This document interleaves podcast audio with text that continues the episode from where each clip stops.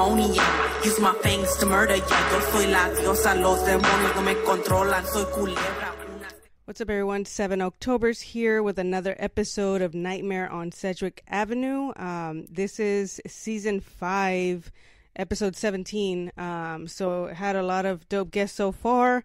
Um, and today I have another uh, local actually guest um, who I've been trying to get on the podcast. I'll give like a kind of brief intro of who he is and how I came across his page. So I think uh, I was on Instagram and I follow a couple pages. I think it was the Adams Avenue Theater here in San Diego.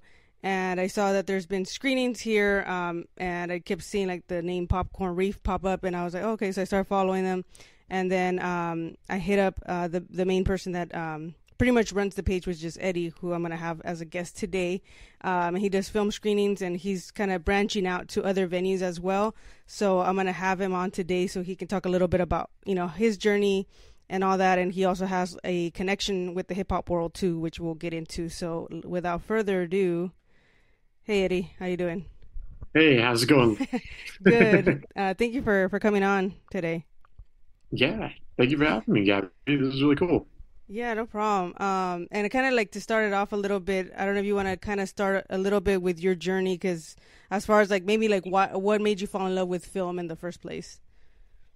Yeah, um, I've been in love with film since I was probably you know, four or five years old, something like that. And I I think when I look back at a lot of my early early memories, they involve weird movies that like probably should have been have been watching when I was like four or five years old. So movies like Total Recall and uh, RoboCop and oh, yeah. like, kind of bizarre. I guess that's both Paul Verhoeven stuff, but like bizarre things that like I saw at an age where I think that I was still kind of trying to figure out what the world was in general. So mm-hmm. it made feel a certain way, and I've been kind of trying to understand those feelings. I think still um, to this day, and that's what I find cool about movies now, as I've yeah my own personal journey and looked at you know what this stuff actually is all about like it's yeah. it's cool to look back and see what kind of leaves an imprint on you yeah and who like was in your fam was it somebody in your family or a friend that got you into movies or who was like that person that got you kind of like watching movies for the first time if you remember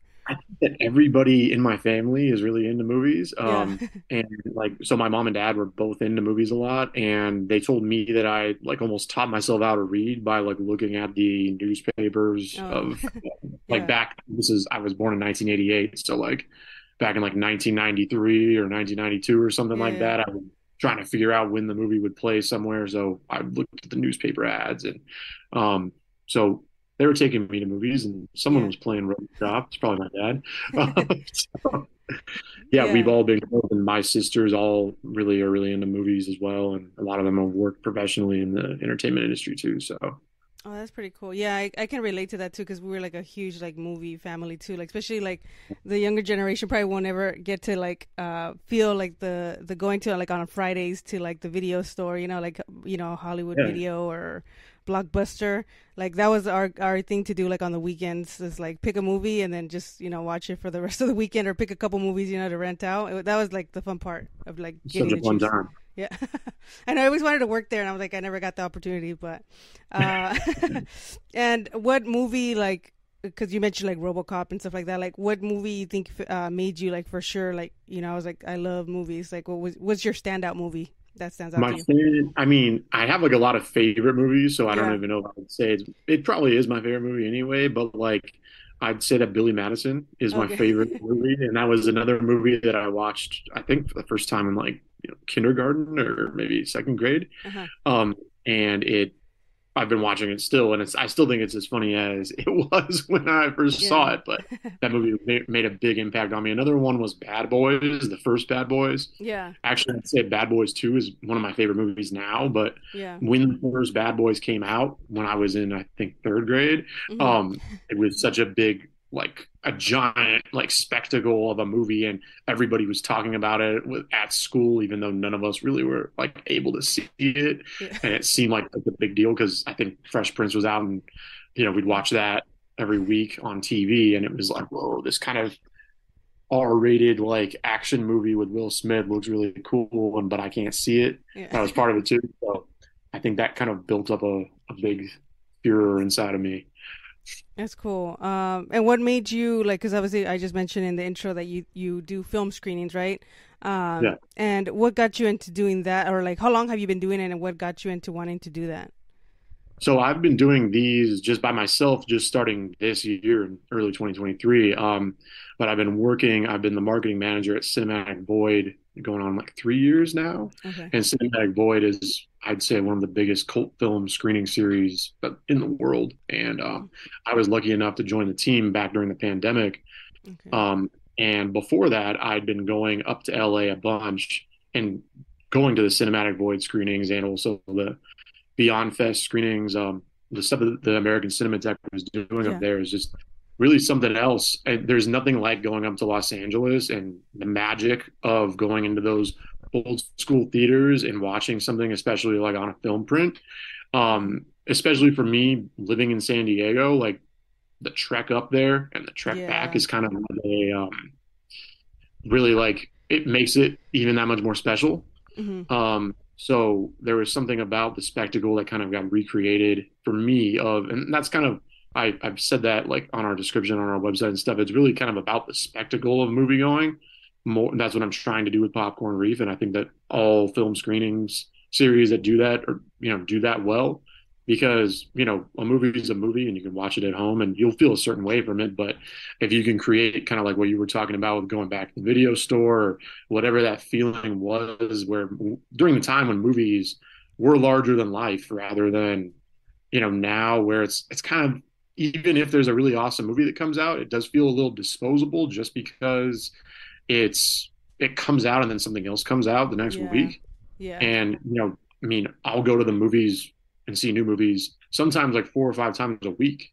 So I'll have a lot of awesome experiences and I'll love the movies.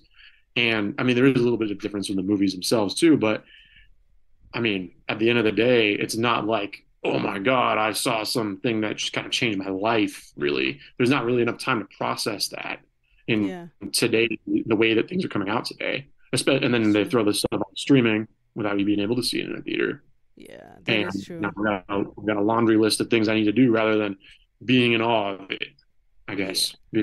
say it yeah, and I feel like it's important too, like the importance because I just had like Trash Max and uh, see it on 16 millimeter. And I told them like the importance of like showing films, right? Like shout out to them as well, like because um, I feel like um, it's a different experience. Like I've always gone to the theater, so like that's like a like my happy place is what I call it, one of my happy places. Um, yeah. And it's just like a whole different experience because I noticed like now with phones, like back in the days we, we didn't really have phones, so it's not like you could watch TV and pay attention. But now what I noticed, and I don't know if it happens to you, is like I'll be watching something on TV or streaming. And like I catch myself like scrolling on my phone, I'm not even paying attention yeah. to what I'm watching. But when I'm at a theater, like you're kind of forced to like put your phone away and just kind of experience the film and it's just a different experience. I completely agree and i'm guilty of the same thing. I was doing that last night and it's like oh there's a boring part. Okay i'm gonna and then i missed something and then i rewind it and it's like yeah. what am i doing? Like take the phone away from me please. Yeah. Yeah so that's why i think it's like important like that you're doing that and it's pretty dope and um another thing too is what what have you found? Because I know you just kind of started a little bit, but I mean you you've been working with like Cinematic Void. What's one of the things that you like enjoyed so far about screening films, and what's like one of the hardest things that's been the most difficult? I guess you can say. You know, I've enjoyed with Cinematic Void. I've enjoyed the whole process because I don't actually pick the films. Jim, who owns and runs Cinematic Void, picks mm-hmm. and does all the programming there. So normally, by the time the screening comes around, and if I'm up there in LA, I get to sit back and actually watch the movie. Um, but what I have not enjoyed, particularly since I've been doing these on my own, has been the part of you know me actually sitting down and watching the movie, even though it's fun for me to like come up with the idea for the screening and it's fun for me to pick the trailers before and all that. Uh-huh. Like it's it has not been the same, especially if I just rewatched the movie to kind of make sure I still want to show it or something like that. Yeah. It's it's not especially also, you know, I've got kind of hundred different things going on once while we're doing the screening. I might not be able to sit down and watch the movie. Mm-hmm. Kind of sucks not being a participant in the audience, I guess. yeah. Kind frustrating about it. Yeah, that is true. Yeah, because you're like you have to make sure you know the show is running smoothly and you know all that stuff. Especially if you're doing it on your own, which is like another you know huge feat. Um, and what's your favorite movie so far that you've screened and why? Um, let's see. That's good good question. Let me, let me think about it. Um, no worries. Really good question. I would say, well, so far, really the like dream screening that we did so far that I honestly had in my head since the beginning of trying to do Popcorn Reef was this double feature of Point Break and Prayer of the Roller Boys. Mm-hmm. Um, so the writer and director of Prayer of the Roller Boys, Peter Iliff and Rick King, Peter wrote it and Rick directed it. Um, they went on to write Point Break together. Mm-hmm. Um, and I've always been a huge fan of theirs and a, a, fan of what both those movies represent as far as kind of capturing Southern California culture, especially during that era. Um, and that was yeah. really a big part of um, what I'm trying to do at Popcorn Reef is show films that capture whatever side of Southern California there is, like whether yeah. it be a crime film or serving culture or um, just general culture. Um, and so I had that idea as like, oh, that would be cool to do this one day. And I, on a whim, just kind of hit them up and they were willing to come down and actually talk about the films too. So to have them there was a huge honor. And it was also like, after that, I was like, well, what do I do next? Because honestly, like that was kind of like the original idea for all of popcorn reef to get to a certain threshold. So yeah, already, um, so but I think there are plenty more screenings we can do. But um, yeah. yeah, that'd be my favorite so far. I'd say. That's pretty awesome. And do you plan that like to have more of that? Like, because I know I think Cinematic Void does that a little bit. Correct me if I'm wrong. Where they have like either like cast, crew, or, or directors like come in and talk yeah. and then watch the film, or sometimes the Q and A's after the film. Uh, do you plan on doing more of that too, like in your future screenings? Yeah, at Cinematic Void, um, you know, since it's up in LA, a lot of times most of you know the either the cast or the director or the writer or whatever is in town and yeah.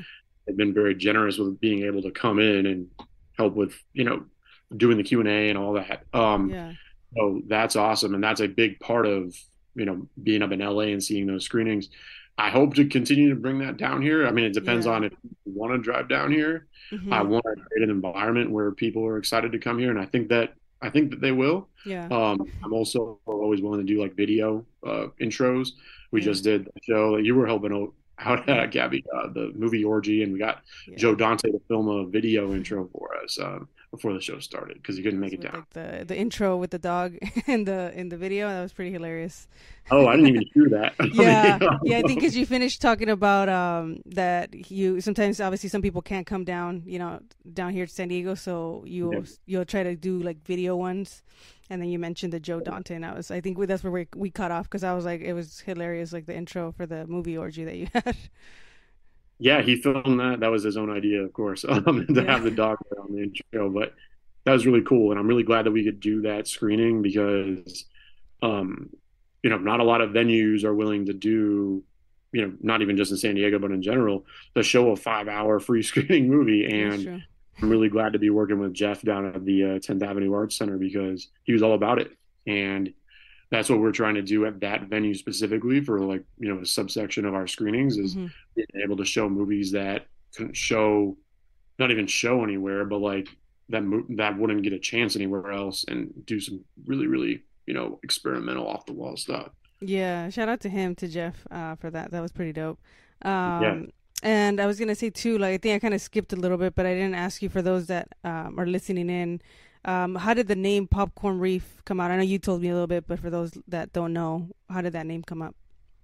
Yeah, the idea, I don't know exactly how it came up in the first place, but yeah. kind of the concept of it is, you know, I'm doing this by myself right now and I'm doing it in San Diego. And I'm trying to kind of re evoke those feelings that we were talking about before of like giant, larger than life spectacles and movies in the 90s, 80s, whatever it may be. Yeah. Um, but doing it on a micro scale of kind of being a one man band and doing it here in San Diego. Mm-hmm. So, kind of the idea is to have that spectacle, but it's, you know, I'm not in Hollywood. I'm not doing it in a, um, in a giant, you know, industry or anything like that. It's kind of like just being able to keep the spirit of it alive while being on a little island. It's kind of yeah kind of it.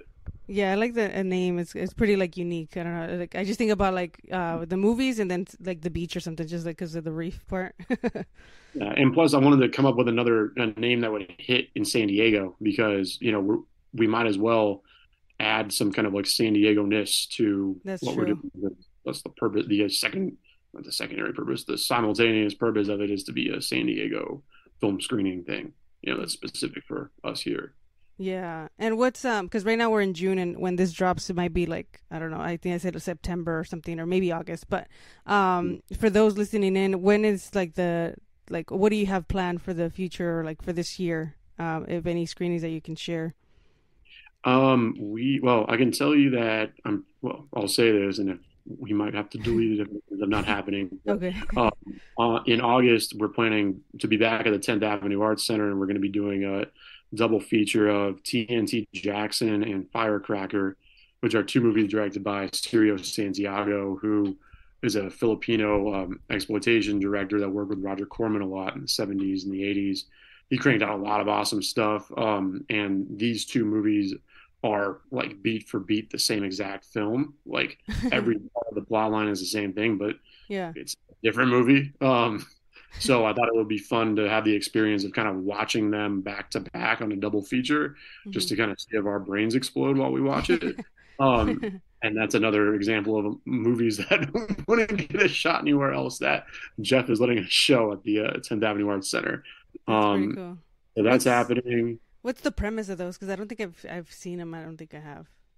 Um, both films are about there's a woman who is on a revenge kick to try to figure out what's going on with a family member, and one of them, I believe, it's like her sister, and the other one is her brother. Mhm. Um, but she, they're both kung fu and martial arts experts that Mhm. kind of go into the underworld of crime to fight and understand what happened to their long lost uh, um, family member. right? Yeah. Okay. Yeah. Interesting. Okay.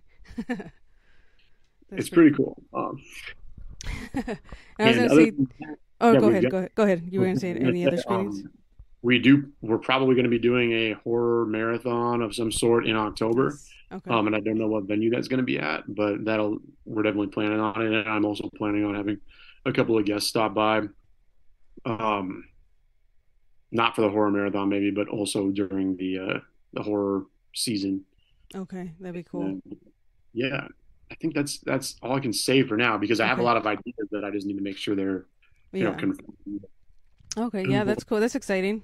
There's a lot of things still. I mean, there's still like we're half half the year, so it's still a long ways to go, and I'm pretty Yeah. sure more more plans hopefully.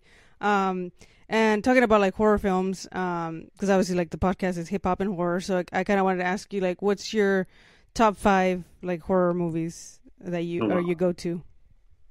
Top five. Damn, I don't have like a ready-made like top five list. Um, Or whatever comes see. to mind.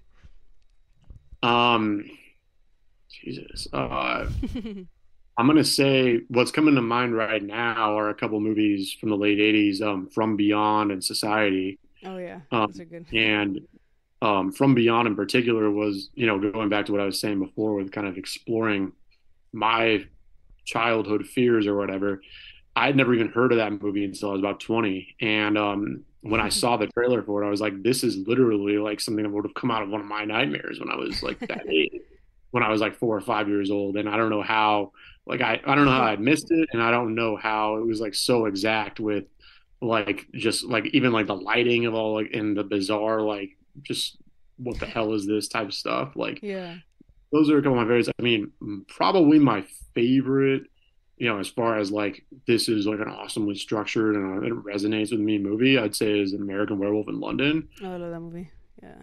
And I don't, I don't, I know there are funny parts to it. I don't know why people always deem it as a horror comedy or they want to like, they almost try to like belittle it as a horror comedy. So it's Yeah. not a real horror. You know, I find it incredibly disturbing and I don't find it funny. I mean, there's humorous things in it. Yeah. So maybe, you know, catching on something that most people aren't, but I really enjoy it. It, it bothers the hell out of me, so I don't watch it that much. It's one of my favorite horror movies for sure. Um, Evil Dead 2 is another standby. I mean, that's like Yeah. a classic. Everyone loves that, but you know, Yeah. I'd say that's definitely in the top five for me.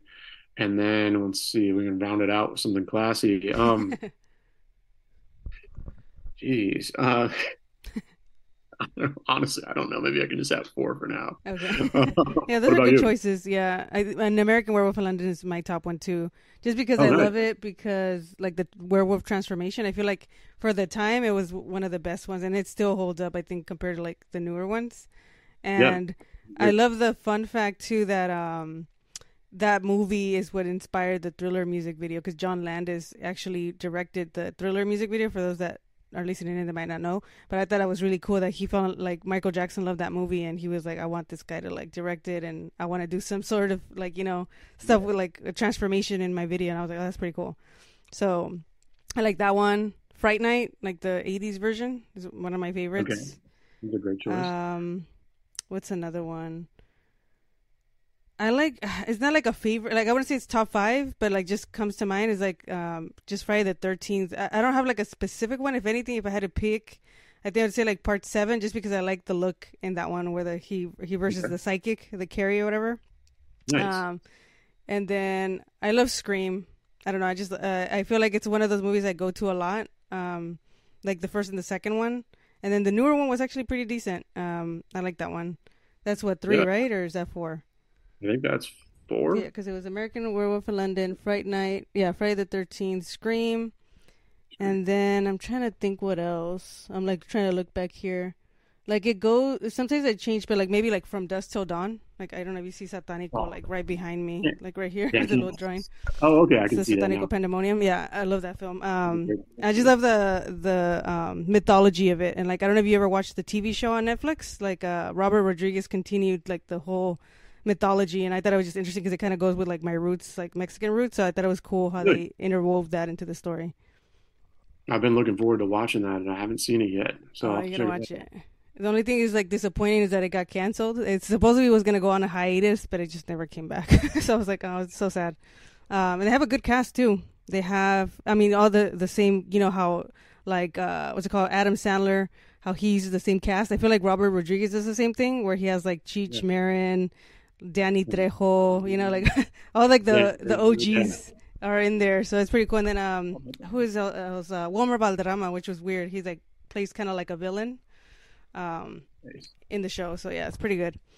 Um, yeah, check it out and let me know when you when you do because I, I thought I was it was a really good good show. Cool. Um, what else did I have here? Um, I was gonna say too. What advice?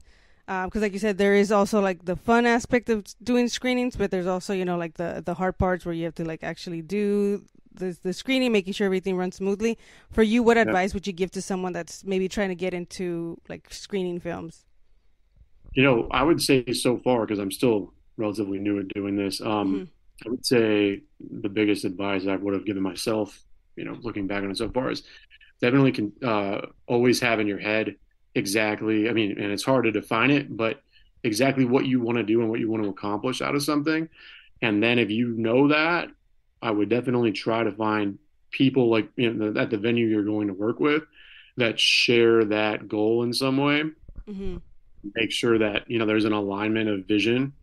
Um, because if that's not the case, then you might go in different directions, and you want to make sure that there's some there's definitely an overlap in what the goal is and what you know what you want this to be. That's that's it.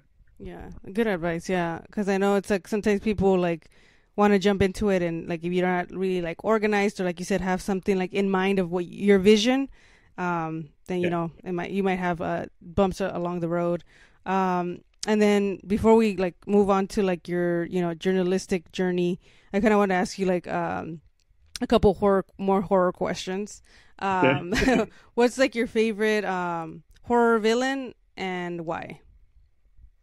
Favorite horror villain, Jesus. Yeah, or uh, icon.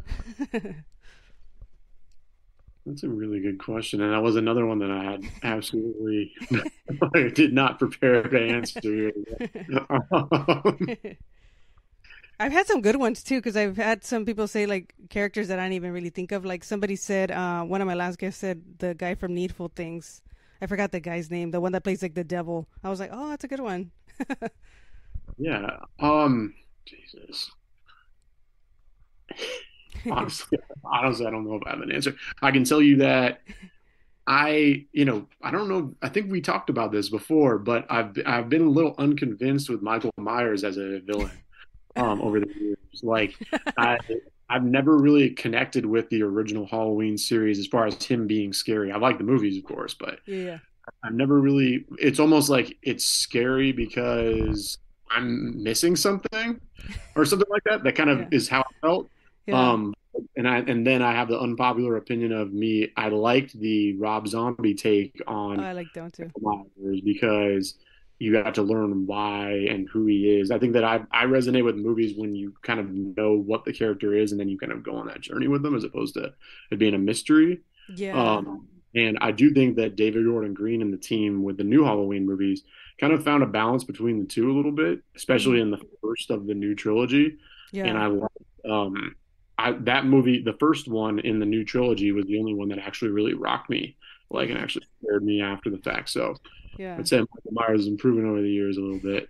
Um, I don't know if he'd be my favorite. Let me let me think of a favorite. Um, can we cut a little bit of those out? Yeah, we can. We can. like I'll, Um, I'll save mine if you want while you yeah, think of yours. worry. Like for me, it's it's um, Jason Voorhees. I don't know if you see him in the background, but I, I don't know. I like. It's not that I find him scary or anything. I just thought he was like I don't know. It was dope. Like the the mask. I mean, like a lot of rap icons have used it. Like was it Ghostface who uses the mask or whatever? But I don't know. I like it because I grew up watching him. I think it was one of the first like slashers I watched. So I think it has like a special like nostalgia. And Oh, so nice. I just like gravitate towards him. I just think he's dope. And then I just found out he's a Gemini like me, so I was like, okay, he's cool. No shit.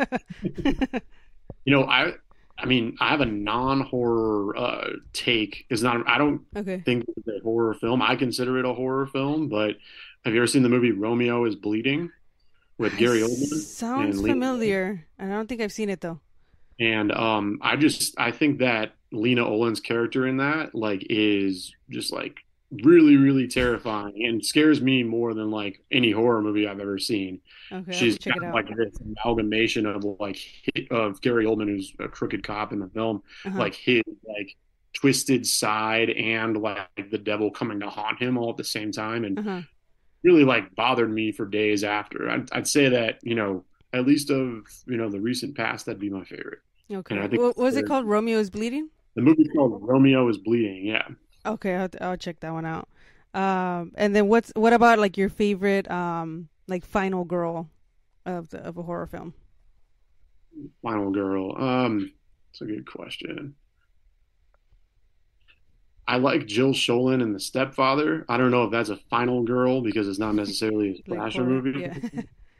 I, that she, I don't know, she resonated with me a lot. Yeah. Um, and I enjoy that movie. I think she kind of fits that mold really well. yeah. Um, I would say I liked, I don't know what her name is, but in Terrifier 2, I really liked the Oh, take yeah. on, on the main girl in that. I think she did a really good job, and that was a fun movie. Yeah, I have I just put up the poster. Just talking off the top of my head, I thought that was really something cool. Yeah, she's really dope. Yeah, I like the costume too that they gave her, uh, that she wore, like the angel wings and thing. That was pretty dope. Um, and what about um, as far as like um, I think I I don't know if I had because I wanted to do like a quick trivia because I kind of want to mix it up too, like the because I've been I asked like uh, questions, but I'm like, oh, we could have do trivia, so I started doing it in the last episode, couple episodes, but I'll do them real quick because some of them are like horror related. So, um, and feel free to let me know if you don't know it. Um, so the I, I try to do easy ones because the last time I feel like I went too hard and the guy was like, ah, I don't know. I was like, okay. Well, the Um, harder ones would be the ones that get, and the easy ones would be Right. Uh, what what film um was where the character was famously famously known for asking, "Do you like scary movies?" I think it's an easy one, but That's Scream, right? yeah, yeah. And, and uh, what rapper was in the movie on Anaconda? Ice Cube. Okay. All right. Uh, and then I'll do two more. These are hip hop though. Um, the other one is how old is hip hop turning this year? 50, I believe, right? Yes. And then the last one here, uh, what was the name of the game's debut album in 2005? The documentary. Yeah. okay. I tried to make it easier this time because I felt like I. easier than I thought they were gonna be. Whew. Yeah, one of the questions I asked last time was, um, which you probably might know because you're like a fan of like me of like directors and stuff. So I was like, who was the director of the Texas Chainsaw Massacre? Tobe Hooper. Okay, yeah, yeah, um, yeah. So I just kind of added that because I was like, it mixes things up, you know, for the interview, so it's not just all like serious question after question. Yeah. Um, and then talking about you know like hip hop and all that stuff. Like I said, when I was kind of looking you up and like doing my research, um, I saw that you used to be you know like a journalist, kind of slash music editor, um, yeah. and you kind of contributed a lot to like the West Coast music here or music scene, right? Um, how did that come about? Like, how did that journey start? So I've always been um, a big West Coast hip hop fan, and I think that journey for me started. Um, I'm I'm originally from the Oxnard area, up okay. a little bit north, and um, my family moved. We moved when I was like three years old. We moved over to the East Coast for about five years, um, so, and then I moved back here when I was eight years old. Mm-hmm. And I think that kind of move took a lot of um, I think it took a toll on me, and I was kind of trying to find like a, something to latch onto here. And I don't know how it happened, but I what I ended up latching onto was um like Power 106 and the music they were playing in the late 90s. Um, so like we would go back and forth because we were living in San Diego, but we would go up to my grandparents um in Oxnard, and Power 106 being in LA, we would I don't I don't think my parents would let me listen to that, but I was listening to it somehow when we were going back and forth, like on the weekends when we first moved here. And that was right at the time when um, Power 106 had started playing more West Coast hip hop on the air, and there was, um, I, I mean, it was DJ Quik that was really hitting at the beginning, like for me, and even before I knew about Tupac and Snoop and all that, like I was became the biggest DJ Quik fan. Um, so I just like um, really got into that music back then, and then I you know, it continued on through my teenage years, and I was like number one fan of you know anything West Coast hip hop, and was really into the online forum boards and all that where people would talk about it. Mm-hmm. So when I was in college at SDSU, um, I ended up st- I ended up starting to do album reviews for a website called dubcnn.com because um, I was an active member on their forum and they were looking for someone to do that. Yeah. And the opportunity arose to um, interview DJ Quik because cool. there a lot of the people that worked there were um, based overseas and they were looking for somebody to kind of do stuff that was available and DJ Quik was doing a concert in San Diego with Bone Thugs-n-Harmony. Um, so they had like an access to it and they're like, Hey, do you want to go and interview DJ Quik? And I'm like, hell yeah. Like, do I want to be my favorite rapper? Yeah. um, so me and one of my best friends went over there and we, I got to interview DJ Quik and I didn't know what the hell I was doing at all. Um, and I think AMG was there too. Um, oh, wow. uh, and so I interviewed these guys and then like, this was all in one night. Like, um, this dude pulled me aside after and he was like this really surly guy and he's like, Hey, interview this guy too. And I'm like, okay, like, sure, you got it, man. And it ended up being um Jay Rock, and oh. he had just signed to Warner Music, I believe, at the time. Um, and he was coming out on the scene, but he had just recorded a couple of tracks with DJ Quik, and Quik was helping to promote him by kind of taking him along on the tour. I don't even think he performed that night, but so I interviewed Jay Rock, and then his friend that was just hanging out with him, I was like, "Hey, dude, are you a rapper too? Can I interview you too?" And he's like, "Yeah." And that ended up being Kendrick Lamar. Um, wow. And so we, we were all three of us were probably around the same age at the same time, and we were kind of hanging out in the background the rest of the night watching the show. Um, but that was my first day, and and then it was so fun and so cool that you know I talked to the guys at Dub CNN, and I was able to be kind of like the guy on the floor here. Um, you know, going up to LA and interviewing people, but then it kind of turned into more than that pretty quickly because um, I was kind of around. I had I was majoring in marketing at the time, but I think I've always had kind of an instinct for it. Mm-hmm. So um, you know, we would work on plans for someone had a new album coming out. Hey, when are we going to drop the single? Let's record this interview. Let's talk about these things. Let's do a behind the scenes thing. And so I worked with all sorts of you know pretty much everybody I think in the Los Angeles hip hop scene. Um, and this was between 20 set not 20 2007 and oh, wow. 2010. Yeah. Um, and then from there, I ended up meeting uh, Damian Young, Damizza, who um, was the program director of Power 106 in the 90s. And he had just recently retired. Um, but he took me under his wing and really taught me everything not everything, but he taught me a lot of what he knew about um, working with artists. Mm-hmm. And I was kind of doing what he was doing on a very micro scale of working on a website rather than running the biggest radio station in the country. Yeah. But um, it was really a lot of help, um, and it was really cool, and I learned a ton about marketing and networking and PR and all that type of stuff. Um, yeah. And then I also co-wrote his memoir with him because he was working on it. So yeah, I written by him in his voice, but I did some of the writing of it. Yeah. You know, capturing his voice and all that. Um, so, yeah, that's the majority of what I did, and it was a lot of fun. And we premiered a lot of singles. That was back when um, it was before even like DatPiff was really that big. Okay. Well, I don't even know if that's a thing anymore because I'm not really into it as much. But, yeah. Um, this was back when people were putting out mixtapes, and then we really kind of graduated to doing what we called street albums, which were full albums worth of material that these guys were just kind of waiting to put their major label album out. So they would put out a new album of tracks in the meantime to kind of mm-hmm. keep the fans excited. So this was it was right when like Twitter was just starting and it was back when like when you had a website it was actually kind of meant something and it was something checking out. It was an interesting like hybrid time because now it's everything's so oversaturated, but we were able to kind of create a little um network within these websites that we did yeah. to have people be excited about coming on it and being able to premiere something and let it be something that um, kind of had its own scene. So I, you know, I think looking back on it, a lot of the artists that I work with ended up not having their um, major label albums end up coming out, which is a damn shame because they were the next generation mm-hmm. of yeah. West Coast hip hop. And really what ended up happening was kind of like backpack type rap became more popular because there were more um, blogs that popped up, and then suddenly the labels could quantify how many users were on and downloading stuff as opposed to like what was popular in the streets, which yeah. I think is a lot of West Coast hip hop artists got on in the first place.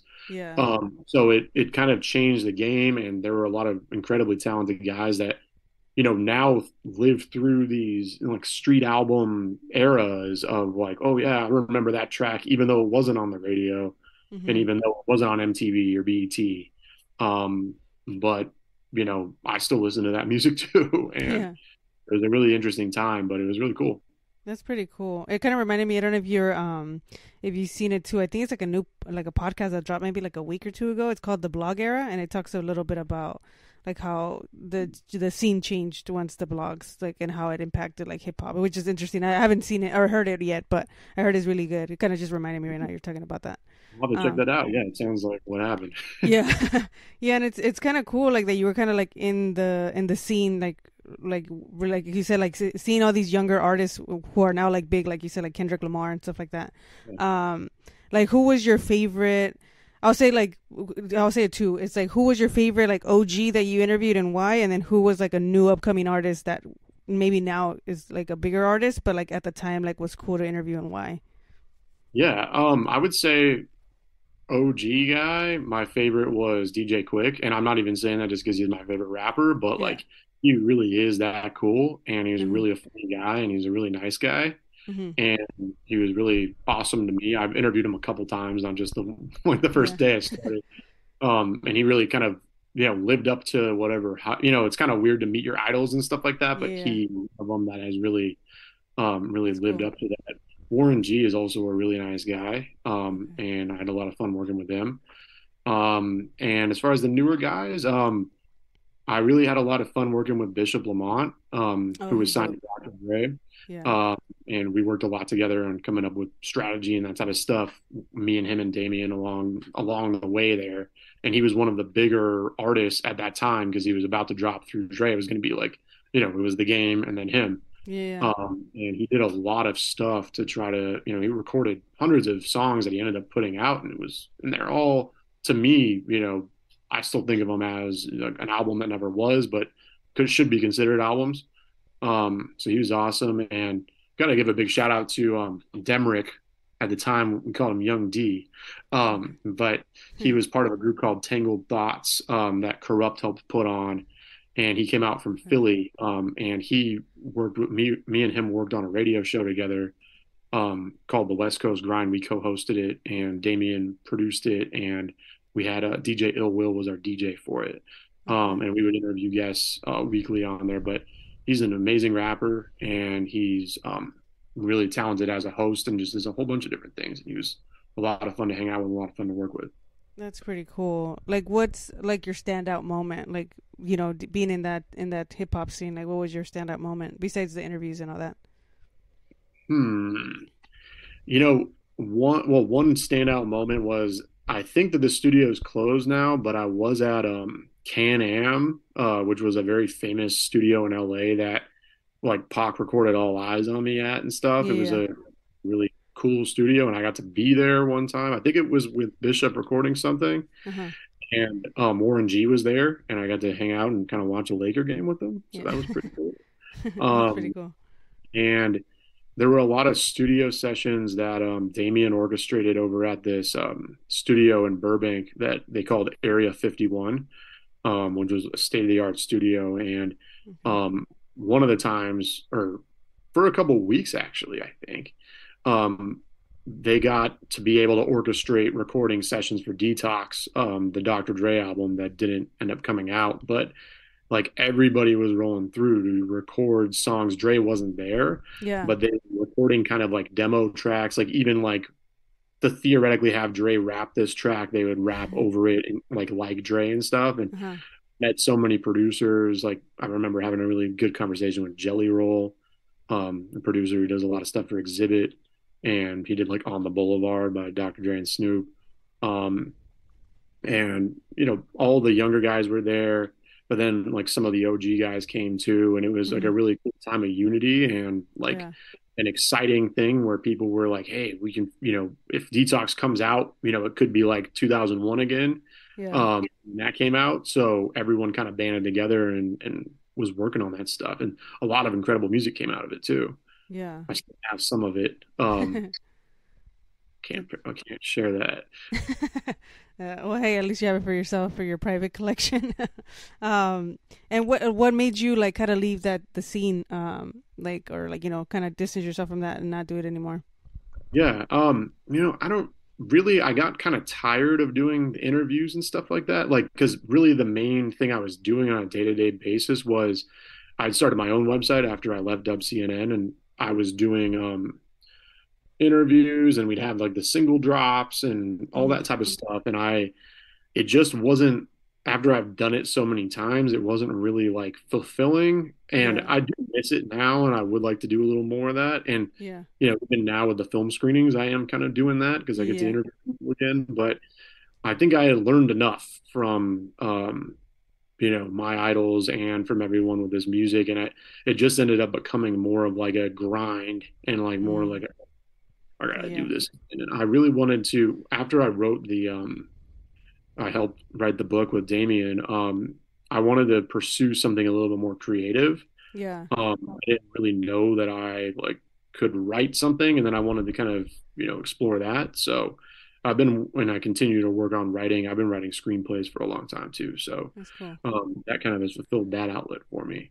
Yeah. But the other thing that you know was the harsh reality of this whole thing is that like at around this time, like this is when like like I was explaining before, those blogs kind of shifted things, and it wasn't as like um potent or like um impactful to do these types of things mm-hmm. because of the way that West Coast hip hop was kind of like dying on the vine because of the powers that be in the major labels.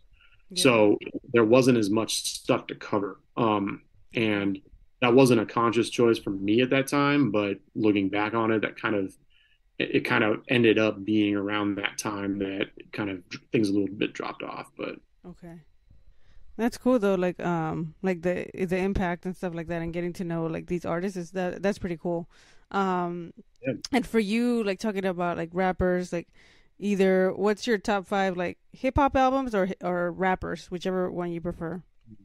Okay. Um, I think I'll do top five albums. Okay. Um, I'll do uh, and I don't know if this would be in any necessarily particular order, but um, I would go with DJ Quik Rhythmalism. That's probably my favorite album if I had to pick an album and All Eyes on Me is my other favorite album, and it's probably most people's favorite album. But yeah.